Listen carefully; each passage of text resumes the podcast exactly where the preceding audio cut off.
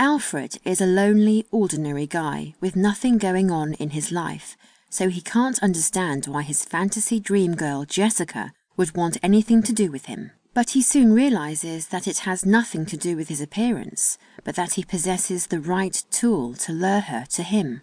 And if he plays his cards right, he may finally make his dreams come true and get the girl he has so longingly fantasized about to ultimately end in bed with him.